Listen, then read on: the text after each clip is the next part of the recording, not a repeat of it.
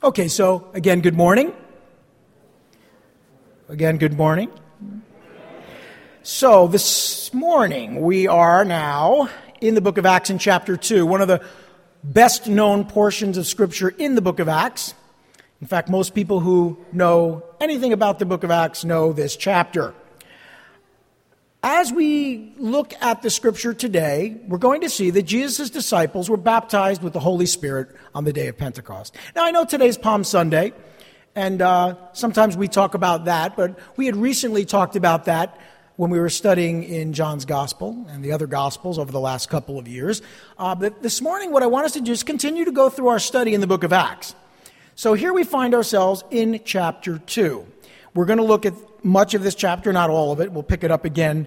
And uh, it's very uh, apropos that we'll be talking about the resurrection next Sunday from Peter's sermon, starting in chapter 22. But this morning, I, oh, excuse me, chapter uh, 2, verse 22.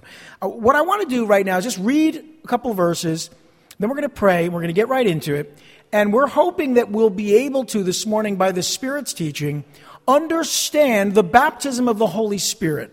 What happened, why, and what the purpose of being baptized in the Spirit or by the Spirit is. Let's, you know what? Let's pray and then we'll read. Lord Heavenly Father, we thank you so much for your word. I thank you for our worship time together, our fellowship time. We look forward to continuing in fellowship as a church family. We thank you for those visiting. We thank you for those uh, who have been with us for a while, being able to join us today.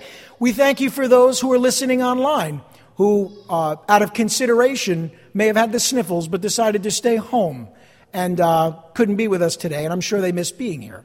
Uh, we pray for those who are seriously ill or sick and are having a difficult time with that. But we ask that as a church family, we would all be in the Spirit now as we look at your word and study together, that you might fill our hearts. So fill our hearts with your Spirit that we can't even begin to contain your love, your mercy, and your grace as we reach out to a hurting world. We ask these things in Jesus' name.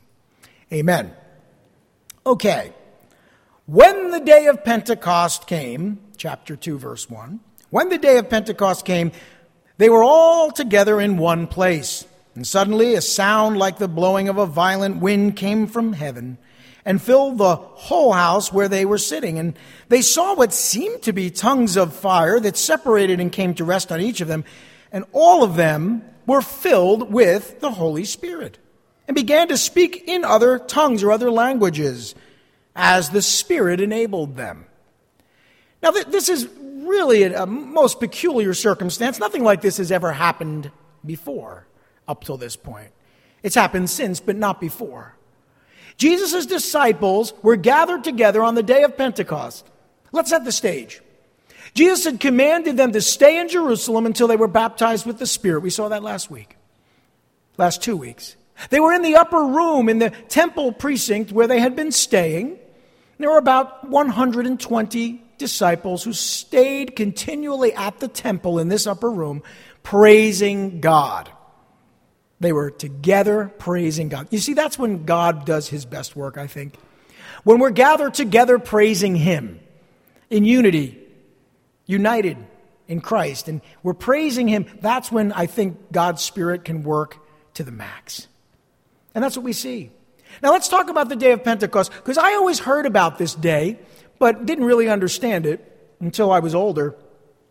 Pentecost in Greek means 50 days. 50 days. It's the Jewish feast of weeks. In Hebrew, Hag HaShavuot. All right, so it's a Jewish feast, but the Greek term is Pentecost, which means 50 days. The feast was celebrated on the first day, or the first Sunday, after seven weeks after the feast of the first fruits, okay, which is a feast that took place on the first Sunday after the Passover. So you had the feast of the first fruits, and then I guess about 50 days later, 50 days after that Sabbath, before that, uh, you have the day of Pentecost. So the feast was celebrated on that day. Uh, it was the first uh, Sunday after the Passover. The day of the first fruits, sometimes called the day of the first fruits, was actually the day of Pentecost, and that was on a Sunday as well. Always a Sunday. Always first day of the week. And the, the day of the first fruits was celebrated with burnt grain and, and drink and sin offerings, which were offered once during this one day feast. burnt offerings, grain offerings, drink offerings, sin offerings, all offered on this one day feast. Now, one thing that's really interesting to me, and I, I think you're going to see a common thread, that this feast was like no other. There were things that took place on this feast that didn't take place on any other feast. And one of the things that I noted is that they offered loaves of bread with yeast. They offered loaves of bread with yeast or leaven during this feast. Now, that was not permitted in, during the other feasts. This is the only feast in which leavened bread is allowed, and leaven is used to symbolize sin in the scriptures. So keep that in mind. That, that's an oddity right off the bat. And during this feast, one of the major messages of this feast was to remind people to provide for the poor and needy during their harvest. This was the beginning of the harvest season, the very beginning of it. And they wanted to remind everyone be generous and provide for the poor and needy. And they allowed bread with leaven, which again is a type of sin. So there seems to be this openness about this feast toward all people. An openness and leaven, sin, it seems like sinners are sort of welcomed into this feast for, for a number of reasons, as we'll see. It's also called the Feast of the Harvest, or Hagak Hasir, because of its timing, where it is in the calendar, it begins the harvest season. Some of the earlier crops would be harvested shortly after this. There was a law in Leviticus 23 called the Law of Gleaning, and it benefited strangers or aliens and Gentiles. It was specifically targeting those outside of the people of God, the Jews. So this feast was all about reaching out outside of their perimeter to those who might be considered sinners. Little leaven. For those who, who, who might be strangers or aliens or even as we see here, Gentiles. That was the focus of this feast. And I think that's why leaven is allowed.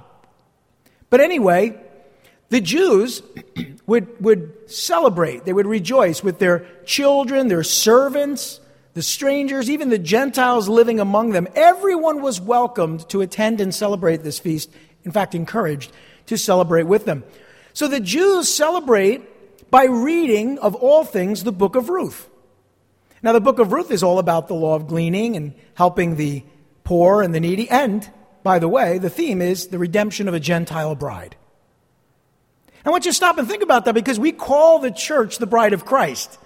And the church is born on the day of Pentecost, the day where they allow leaven in the sacrifices and, and even reach out to Gentiles and, as we see here, celebrate and read about the redemption of Ruth, a Moabite, a Gentile bride.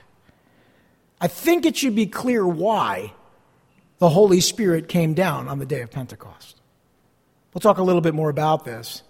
It's also associated with the giving of the law or the Old Covenant on Mount Sinai in Exodus 19. The feast spoke prophetically of the baptism of the Holy Spirit. But the Lord came down on Sinai on that 50th day, that day of Pentecost, after the first Passover.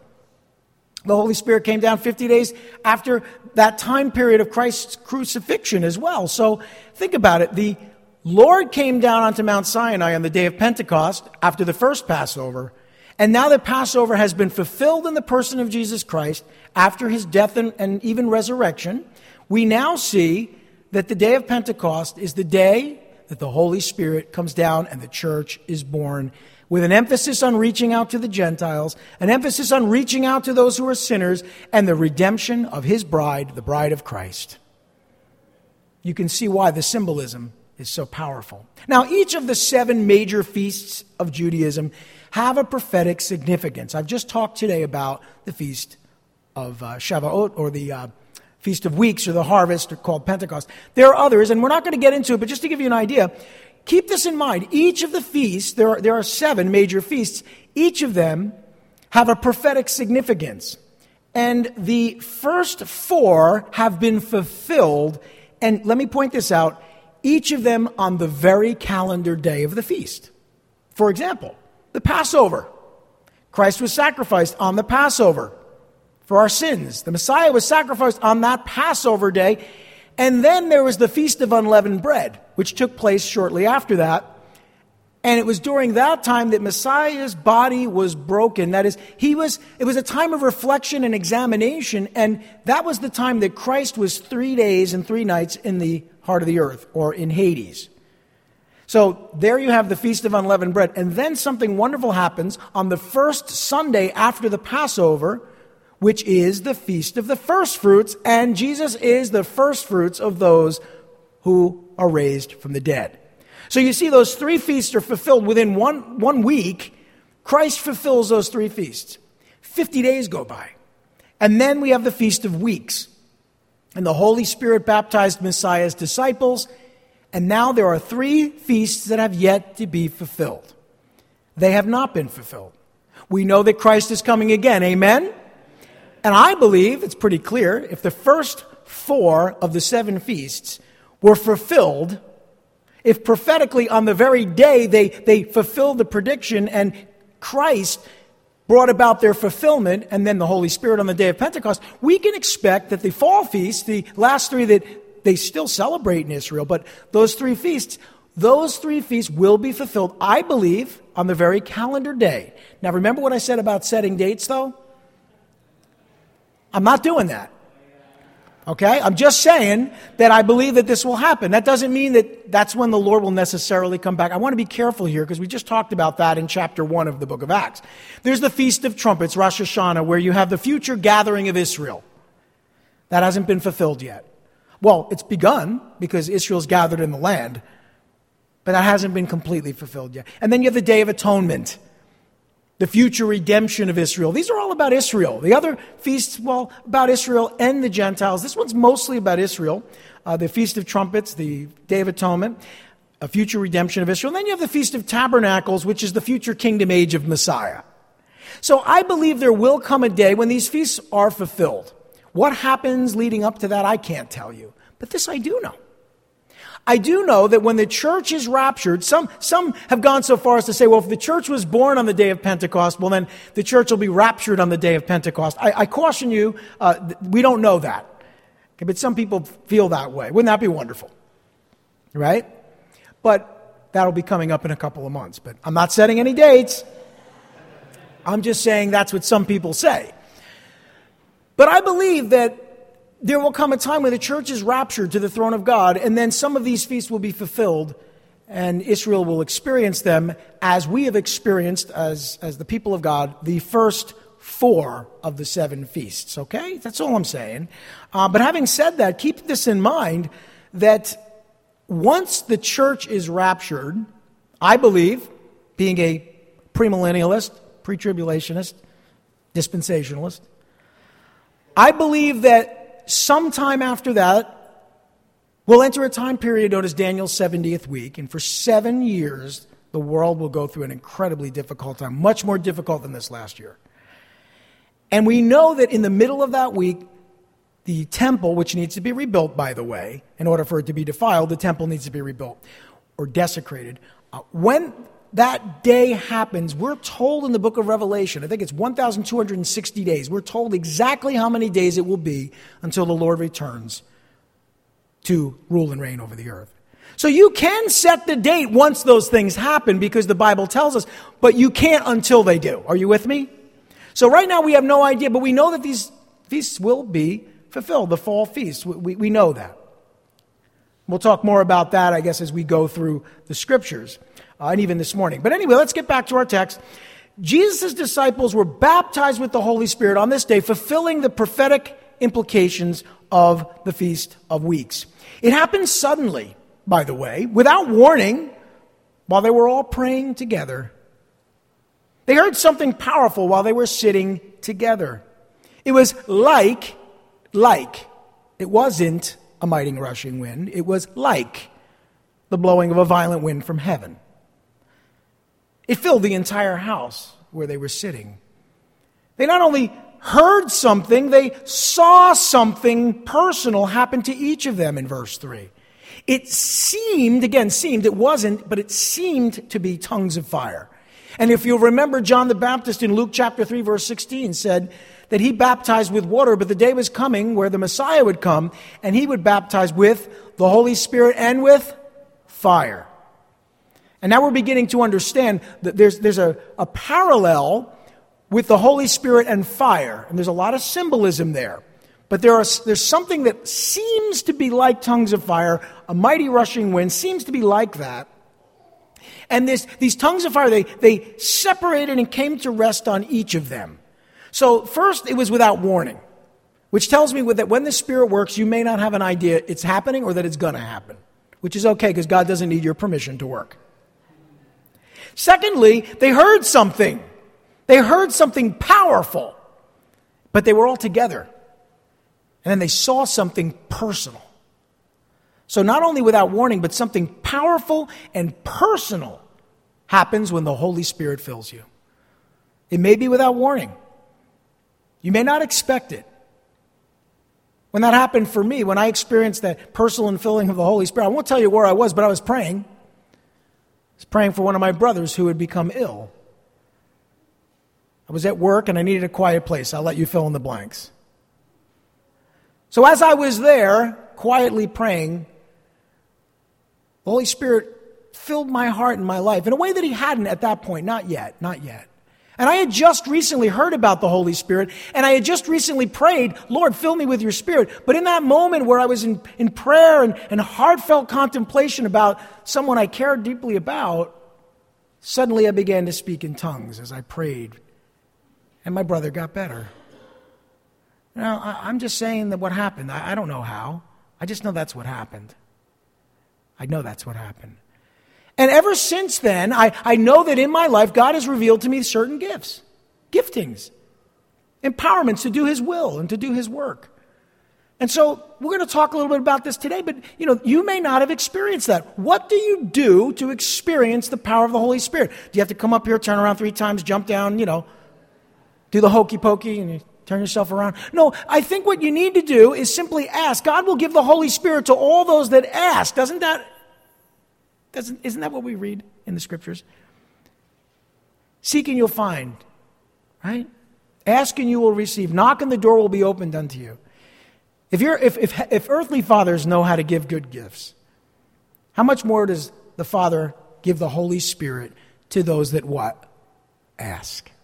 That's all you need to do. We don't have, need to have a special filling of the Holy Spirit, you know, service or something. At any moment in your life, you can cry out to God and say, God, I want more of you. I want, I want to be filled with your spirit to do your will. And I'm not going to tell you it's going to happen right then and there. See, here's what happens in, in, in, a fleshly type service. They say, okay, we're all asking for the Holy Spirit. All right, somebody do something we can say, you know, this is really cool. Somebody did somersaults and somebody spoke in tongues and this guy over here, he stood on his head for half an hour. Listen, listen. I was in the men's room praying for my brother because it was a quiet place. It doesn't matter where you are. What matters is the state of your heart. It will happen, sometimes without warning. In fact, I suggest it probably will. Probably will. That's how it was for them. But it will be powerful. You'll notice a change in your life for service. This is about ministry, it's about others. The empowering of the Holy Spirit isn't about you. Oh, great, now I have a career in preaching because the Holy Spirit's come down and given me the gift of being a pastor. No, it's about others sinners, Gentiles, reaching outside the family of God. That's what this is all about. Just like the Feast of Pentecost itself. So they not only saw something and experienced something and heard something powerful, they saw something personal. It wasn't just something that happened to a group of people, it happened to each and every one of them as these tongues of fire separated and came to rest on each and every one of them. See, your experience of the filling of the Holy Spirit will be personal, unique, powerful, but personal. It's not going to be the same thing that everyone else experiences. So when we see in some churches, they invite everybody up and they say, okay, if you ask for the Holy Spirit, the proof is that you're going to speak in tongues. Paul said it clearly in 1 Corinthians, not all speak in tongues. I've never spoken in tongues publicly, never been led to, but I have spoken in tongues. You see, my point is, it's not something you can predict. It's not something that's the same for everyone. It's something that's unique to how God is going to empower you for ministry. Obviously, I'm charismatic. Obviously, I believe all the gifts of the Spirit are for today. You might not. That's okay. We'll explain it to you when we get to heaven. So what I want what I want you to understand is we're looking for all that God wants to do in and through our lives. Can I hear an amen? That's it. And it will be powerful and it will be personal. But they also experience something peculiar. But together, peculiar. Oh, it was powerful. Oh, it was personal, but it was peculiar. It was something that never happened before. In fact, it was so strange it got everyone's attention. And I think you'll find that sometimes God works that way. They were all filled with the Holy Spirit, and the Holy Spirit enabled all of them to speak in other languages. Oh, how I asked for this when I was studying Spanish. For three to six years, I struggled my way through learning how to speak Spanish. And every time I say, Lord, I got other things I need to do. Can't you just, like, you did it? I believe you can do it.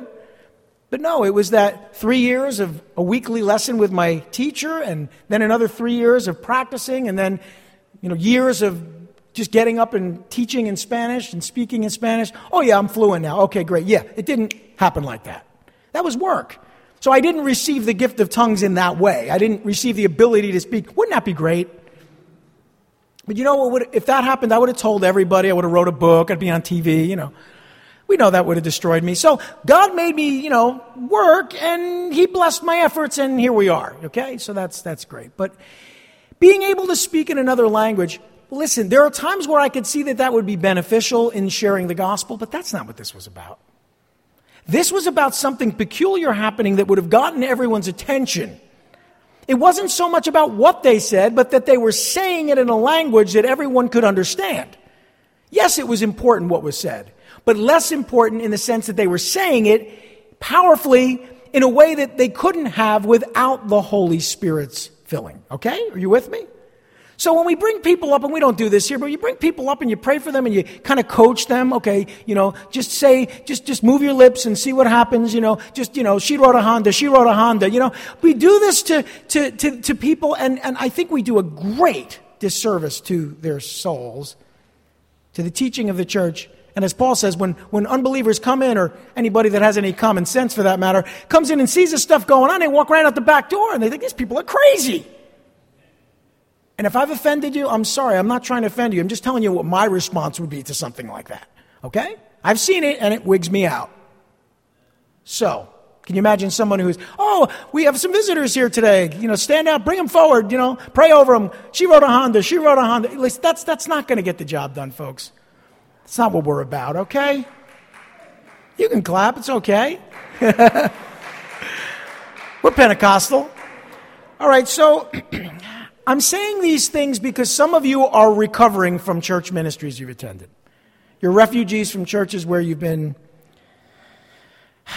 I'm not going to say abused, but taught improperly. And when that happens, it does damage to your understanding of God and His work, and especially that of the Holy Spirit. But listen, I believe every single gift is for today. But this gift given on this day it wasn't about speaking in a language that they didn't know, it was about speaking in a language that others did know. To get their attention so that then they could speak to them and share the gospel. We'll see that very clearly. Okay, so it was something powerful, it was something personal, and it was something peculiar. You know, the Spirit will work in interesting ways. You may not be comfortable with it. I'm not always comfortable with it, but He does work. But every time the Spirit works in and through our lives or fills our lives, here's what happens people get saved. People get reached with the gospel. Isn't that wonderful? Sinners become saved. We welcome the sinners and the Gentiles into the church. You see, that's what happens. That's what happened here. That's what the feast was all about redemption of a Gentile bride. Okay, now we get to the next section. I'm going to read it in its entirety, verses 5 through 13. Now, there were staying in Jerusalem God fearing Jews from every nation under heaven. And when they heard the sound, a crowd came together in bewilderment because each one heard them speaking in his own language. This wasn't gibberish, they were speaking in a real language, which I actually believes is, believe is what tongues is. I think it's you speaking in a formerly unknown, unlearned language, an actual language. I, I do not believe that it's some kind of special prayer language that only God can understand. Okay? There's no reason to believe that. Scripture doesn't teach that. But anyway, it goes on to say this. They came together in bewilderment because each one heard them speaking in his own language. And utterly amazed, they asked, Are not all these men who are speaking Galileans? Who were known for not being educated and also only speaking Aramaic, by the way. Are, are not all these men who are speaking at Galileans? Uh, then how is it that each of us hears them in his own native language Parthians, Medes, Elamites, residents of Mesopotamia, Judea and Cappadocia, Pontus and Asia, Phrygia and Pamphylia, Egypt, and the parts of Libya near Cyrene, visitors from Rome, both Jews and converts to Judaism, Cretans and Arabs, we hear them declaring the wonders of God in our own tongues. Okay, so that's what happened. And amazed and perplexed, they asked one another, What does this mean? See, that was the whole point. To get them to ask the question, What does this mean? But of course, some, however, made fun of them and said they have had too much wine. Which, by the way, generally, if you have too much wine, you don't make any sense. And if you are speaking any language, it's very hard to understand what you're saying. I don't know why they came to that conclusion. I, I, think they just didn't understand what was going on and made fun of them, basically. I don't think they really believed that. I think they were just making fun of them. Okay. And that would be sad, but it's still true. Now, as I look at this, these God fearing Jews heard the sound of Jesus' disciples speaking in their native language. That would have gotten your attention. Have you ever been in another country? Uh, maybe you've been on vacation, maybe you've been on a missions trip and you turn around, and not only is someone speaking English, but they're from New York, and you know they're from New York. And you're like, whoo! You turn around because it's like, what? Hey, where are you from? Oh, I'm from Long Island. And you, and you hit it off because you're like, wow, they, they speak my language. There's a lot of different flavors of English. Okay? So they were hearing people speak, and it wasn't just dialects or accents, it was more than that. It was actual language that they were hearing. That would have gotten anyone's attention, and that's what this was all about. So let me say this. Let me just say this. If we ever in the church were called to experience a very similar outpouring of the Spirit, my guess is it wouldn't take place in the church. It would probably take place outside the church. It would probably take place among people who either didn't speak the same language you speak or were bilingual. And it would probably happen among people who didn't know Jesus Christ. Are you with me? So to try to manufacture that in the church is it's just silly. It, it's just it's, it's ignorant. I'm going to call it what it is. It's ignorant. You shouldn't do it. If God decides to work, it might be peculiar. We'll submit to it. But you know what? That's never happened here at Calvary Chapel, and I'm not surprised. But I wouldn't be surprised if it happened under different circumstances. Okay. So, having said all that, they were staying in Jerusalem. All of these uh, foreigners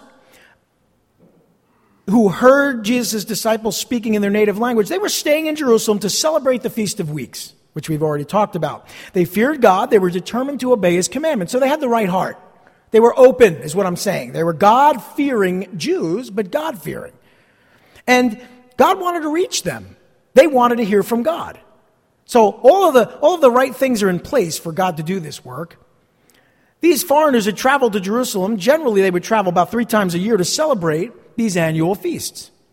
There was the Passover, as we've already talked about, the Feast of Unleavened Bread, and the Feast of First Fruits, which took place within one week in the spring. So they would travel, celebrate these feasts, travel home.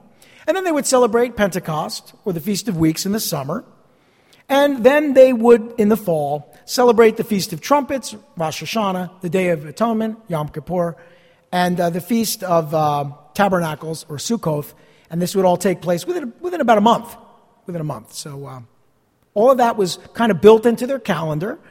And so here they are on this day of Pentecost, which again we've talked about, makes sense. And God decides to reach them because they're God fearing. Now, the sound of Jesus' uh, disciples speaking caused a crowd to gather in bewilderment. My very first mission trip back in 1987 was to Anchorage, Alaska, and I am not an actor. I am not a street evangelist. I'm not even comfortable with that kind of thing, just to be honest. But I was part of the team, and uh, this is what we were going to do. We were going to create a little commotion at this Fur Rendezvous Festival in Anchorage, Alaska, and gather a little crowd and then the people who were much more gifted than me would do their thing. Okay? So we had like, you know, tambourines and stuff just to get attention. And there was a lot of this kind of stuff going on, little skits and things. And we would do this skit. I was one of the background players, you know. I wasn't nominated for a Tony or anything. I just, I just was there hanging out and, and, and we were all doing our thing. And then people, again, much more gifted than me, would share the gospel and people would come forward for prayer. But it started with me shaking a tambourine and, and getting people's attention so that they would gather around. It wasn't something I wanted to do. It wasn't something I was even comfortable doing, but we did it. And God worked. And that's sometimes the way it is when you're doing work of the Spirit. You're not always comfortable. Well, God worked in that way, and I think this sound just got everyone's attention. All these foreigners had traveled to Jerusalem from every nation under heaven in obedience to God's word. They're in the right place with the right heart, and God is going to meet them there. They were utterly amazed because the men who were speaking were Galileans from northern Israel. None of this made sense. So everybody's scratching their head. Like, what? Some people are like, ah, the guy's a drunk. They could not understand how these unlearned men were able to speak in their native languages. Now, Jesus' disciples, were told, were declaring the wonders of God in the languages of the surrounding nations. I don't know what they were saying, we're not told, but the wonders of God, how good God is. The wonders of God. That's what they were saying. They weren't declaring prophecies or speaking to individuals. They were just declaring, they were actually praising God in other languages. So, one of the other things I think you'll find is when a legitimate exercise of the gift of tongues takes place in the church or generally outside the church, which is where it really, you know, can happen in this way, in this way. Uh, what you'll find is what people are saying is something praising God, glorifying God. Now, there's another gift called the interpretation of tongues. Now, if you're praising the Lord in French, and someone happens to speak French, they don't need the gift of interpretation. Like these individuals, they know what you're saying. But let's just say that someone started to praise the Lord in Swahili, and someone from like Ireland suddenly understood what they were saying. That would be both the gift of tongues, unless they spoke Swahili, and then there would be also the gift of interpretation. But it's always to bring attention to God. It's to bring attention to the wonders of God. So when these gifts, any gift of the Spirit brings attention to you, then that's not a proper use of the gifts. So let's understand that this is about bringing attention to Him. Amen? Okay, so now, this is going on. And remember, these Jews could undoubtedly speak Aramaic, or at least Greek. They probably spoke Aramaic, as they, they later understood what Peter was saying when he gives his sermon. He didn't continue to speak in tongues. After getting their attention, he then begins to speak in his native tongue, which is Aramaic, and he shares the gospel. So they didn't need this to happen to understand, it was to get their attention. Okay. The Holy Spirit enabled these disciples to speak in other languages for this purpose. And the individuals who were listening were amazed and perplexed because they had no idea what this could mean. Most of them wanted to understand. But some of them ridiculed Jesus' disciples. So what happens next is quite interesting. Peter explains. Let's turn back to the scriptures now. In verse 14, it says, Then Peter stood up with the eleven, raised his voice, and addressed the crowd, Fellow Jews, and all of you who live in Jerusalem. Let me explain this to you. Listen carefully to what I say. These men are not drunk, as you suppose. It's only nine in the morning. No, this is what was spoken by the prophet Joel. And he begins to quote from Joel chapter 2, verses 28 through 32.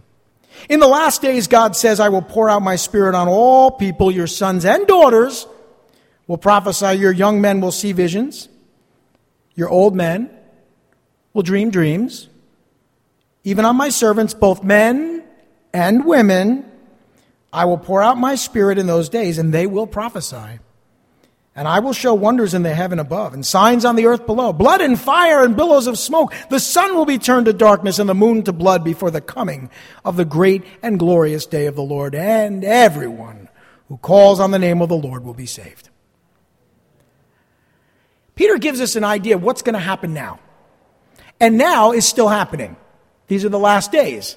And much of what he mentioned there from the prophet Joel hasn't happened yet.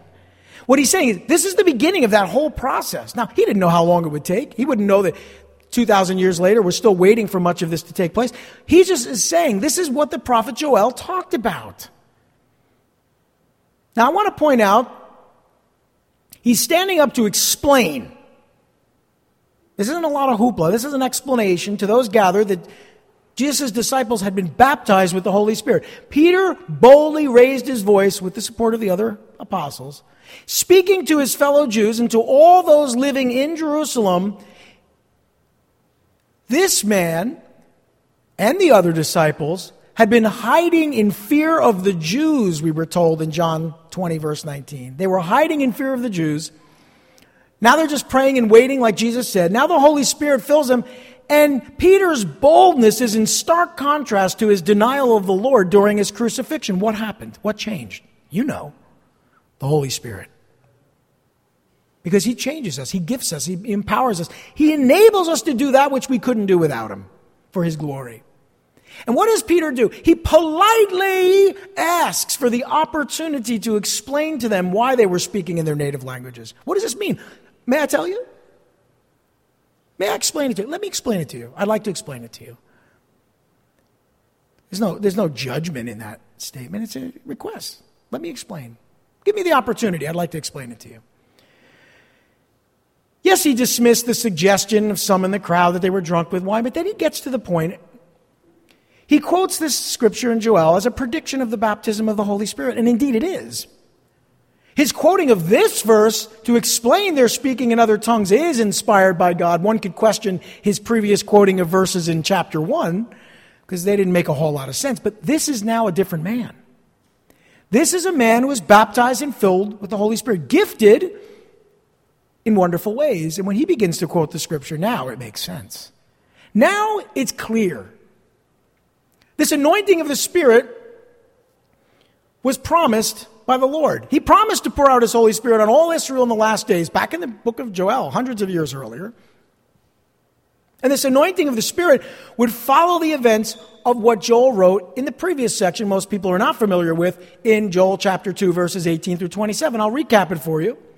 Joel, Joel tells us that Israel will have been restored to prosperity, Israel will have been delivered from the invading northern army, and that these events precede the beginning of the millennial kingdom age. It's a pretty wide berth. But that's what Joel said. So these things happen, and then this happens. But Peter's quoting a verse that begins at the day of Pentecost, or is fulfilled beginning at the day of Pentecost, and goes all the way till the coming of Christ, the last days. And much of this has not yet been fulfilled. But this was the beginning of that fulfillment. Now, the anointing of the Spirit would differ greatly from the anointing of the Holy Spirit in the Old Testament. You remember Samson, David, even Saul, others were anointed or filled with the Holy Spirit in a, in a powerful way, but it was different. This was very different. In fact, we're told, Joel tells us, and Peter quotes, that the Spirit would come upon all Israel's men and women, young and old. Aren't you glad? Ladies, aren't you glad? Older folks like me, aren't you glad? Younger folks, aren't you glad? So, this is the truth. This is what was going to happen, and indeed it has happened. Israel would receive the gift of prophecy as they preach the word of the Lord the gift of prophecy as they preach the word of the Lord. And Israel would receive the word of prophecy in dreams and through visions. And all of this began on this day and predicted by Joel. Now, this anointing is the ultimate fulfillment of what started on the day of Pentecost. Just began.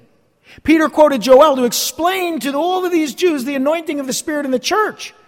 And indeed, we continue to experience this today. Maybe differently, but we experience the same anointing According to his, that is Peter's application of Joel, they were and we are in the last days. If 2,000 years ago they were in the last days, we're in the very last days, I would say. Israel was anointed by the Holy Spirit at the very beginning of the church age, and nothing's changed. Jews and Gentiles continue to receive the anointing of the Holy Spirit today. And, brothers and sisters, after the rapture of the church, Israel will again receive this anointing of the Spirit when they turn back to God and they give their hearts to their Messiah, Jesus Christ, as the prophet Zechariah tells us will happen. So, what else did the Lord say? Did you notice in verse 19, we're, we're kind of, I will show wonders in the heavens, right? Above and signs on the earth below. Well, wait a minute. That didn't happen on the day of Pentecost. That's what's going to happen at the end of the church age, or at the end of the last days, actually. Not even the church age, the end of the last days. This is what takes place at the beginning of the church age, or the last days. These things in verses 19 and 20 take place at the end. So there's your time period. It begins with the anointing of the Holy Spirit, and it will end with the coming of the Lord. Can I hear an amen? So that's what we're waiting for. He promised to show wonders in the heavens in the last days. We're told darkness will precede judgment in the last days. We're told that these signs will precede the second coming of Christ. Peter mentioned these wonders as if they would soon appear in the heavens. He had no idea what would happen or when. He was not confused about the day of the Lord. By the way, he wrote about the day of the Lord in 2 Peter chapter 3, so he's not confused about the day of the Lord. He didn't try to take Joel's prophecy out of context either. Peter was clear about that in, in uh, 2 Peter chapter 1. Prophecy is not of any private interpretation. He wasn't taking it out of context. He was speaking under the inspiration of the Holy Spirit and communicating its fulfillment.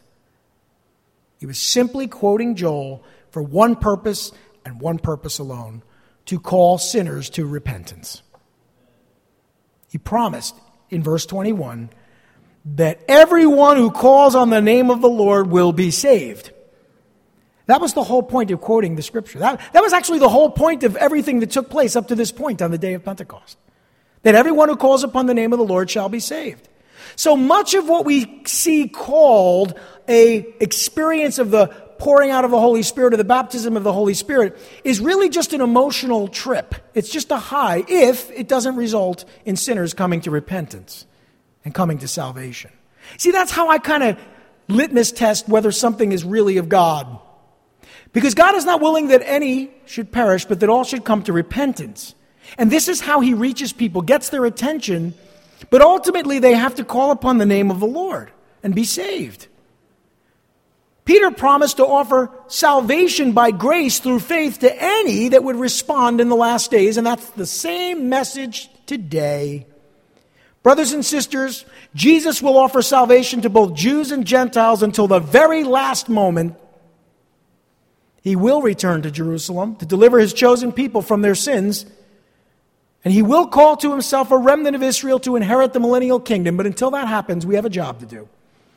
It's why they were waiting in Jerusalem for the Holy Spirit to come upon them. Why?